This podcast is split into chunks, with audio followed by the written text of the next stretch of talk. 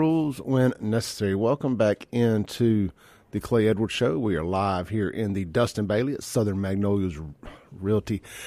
I man, I tell you what, one day I'm gonna get all this right. We are live here in the Mac Haik Flowood Chrysler Dodge Jeep Ram studio, and this segment is brought to you by Dustin Bailey at Southern Magnolias Realty. Look, if you were in the market to buy or sell a home, land, property, any of that good stuff, get with my buddy Dustin Bailey. You can go to Facebook and just type in Dustin Bailey Realtor. It's got all of his contact information and all that there. He is with Southern Magnolias Realty. They can help you from everything to buying, to selling, to staging, to mortgages, the whole nine yards. One stop shop. And uh, look, man, just sit down with a great realtor and get, get some good advice. You know, you can find out uh, the market's high. Should I sell? Uh, how does that reflect into buying? All that good stuff, man. So you can make the right decision for your next home.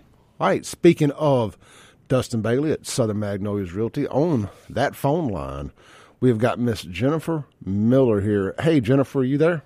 Yes, I am. Good morning. Hey, good morning. Thank you for getting up and calling in this morning. Absolutely. So, tell everybody what happened, or kind of what the gist of the the incident down at the Board of Education, kind of what how all that unfolded, and what we're fighting about.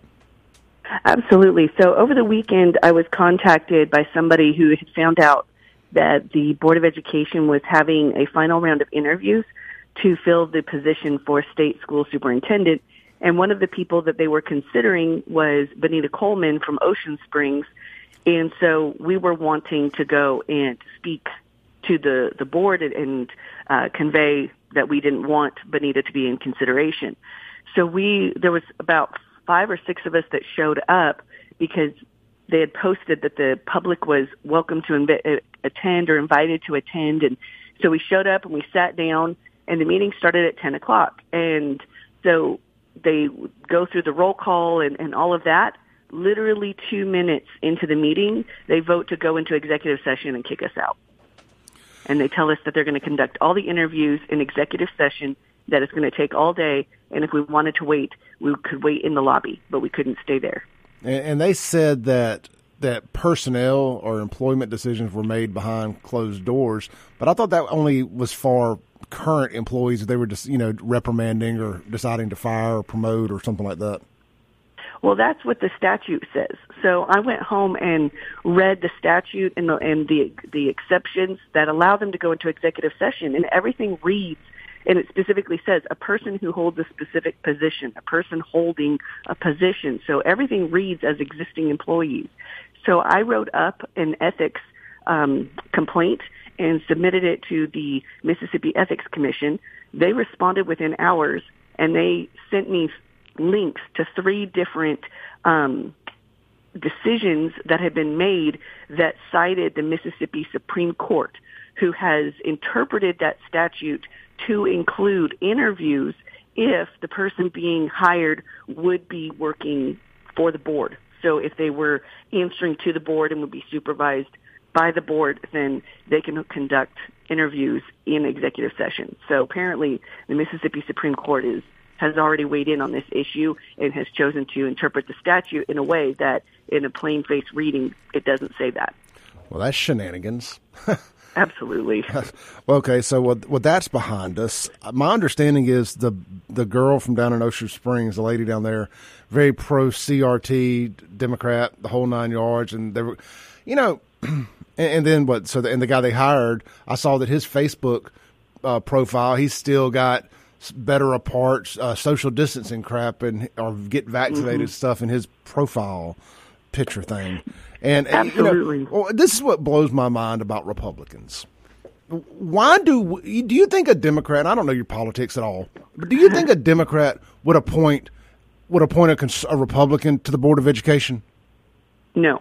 Or or, or, or to a not. committee at the Capitol. I don't know why Republicans insist on crossing the aisle and, and doing this nonsense. Surely there's somebody uh, with a conservative Christian background that is qualified to do these jobs?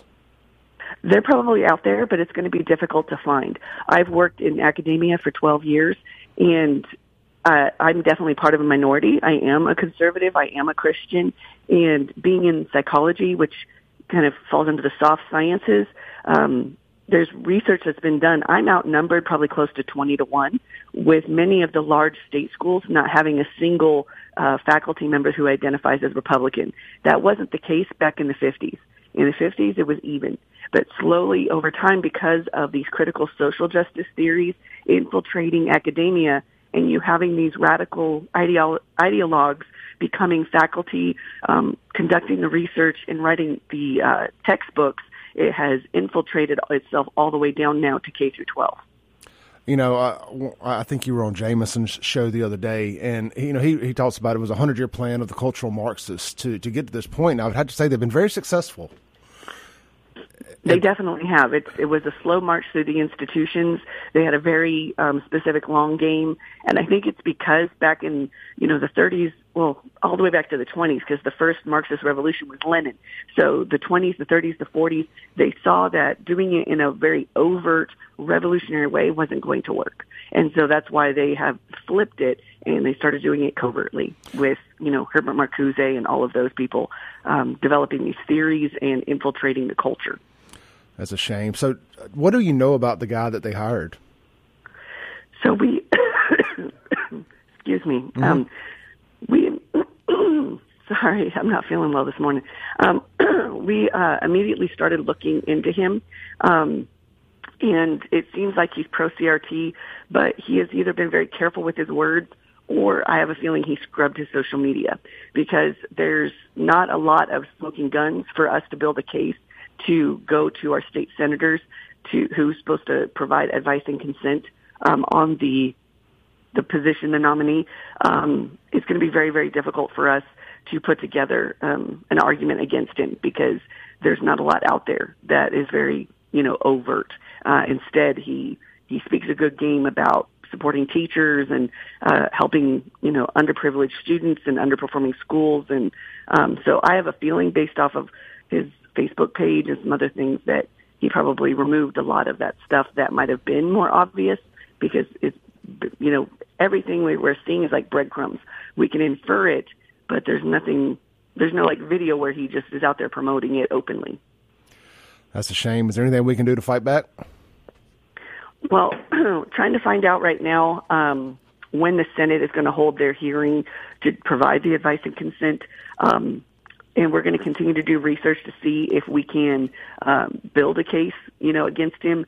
Um, but to be honest, it's going to be really difficult to try to find somebody else um, that doesn't have this stuff because the board themselves are extremely liberal, and um, and I don't know that we have enough state senators who have um, the conviction to be able to speak out um, against you know the, these nominees, especially when we, we don't. You know, I'll, I'll answer that.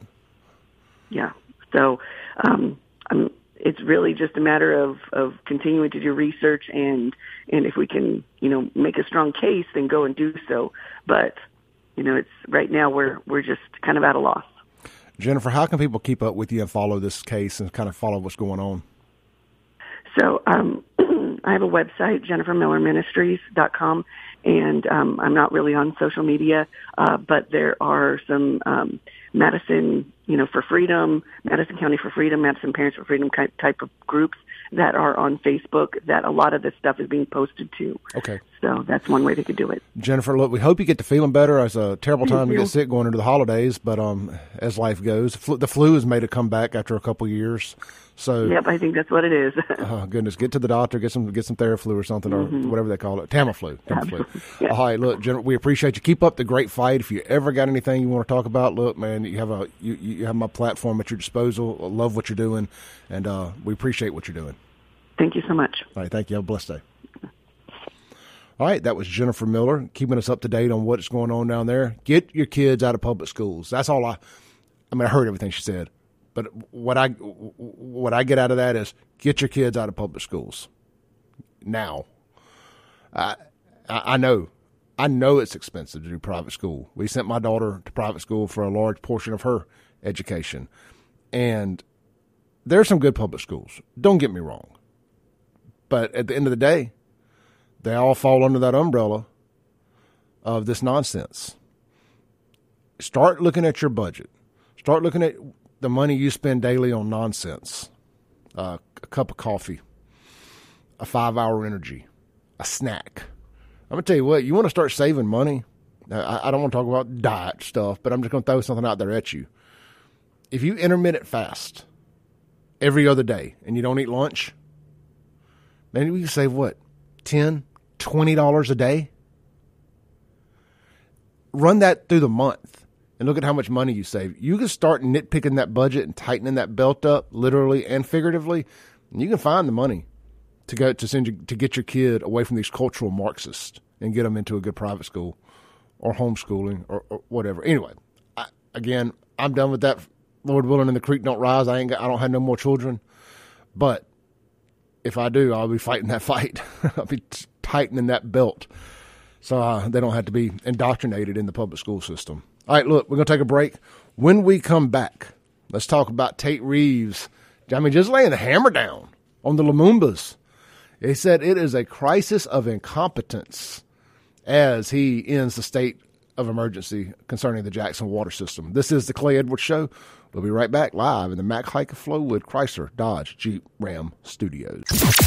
Thanks for listening. Tune in next week as the Clay Edwards Show discusses all that is going on in and around the city of Jackson. This concludes our broadcast day. Right here on 103.9 WYAB.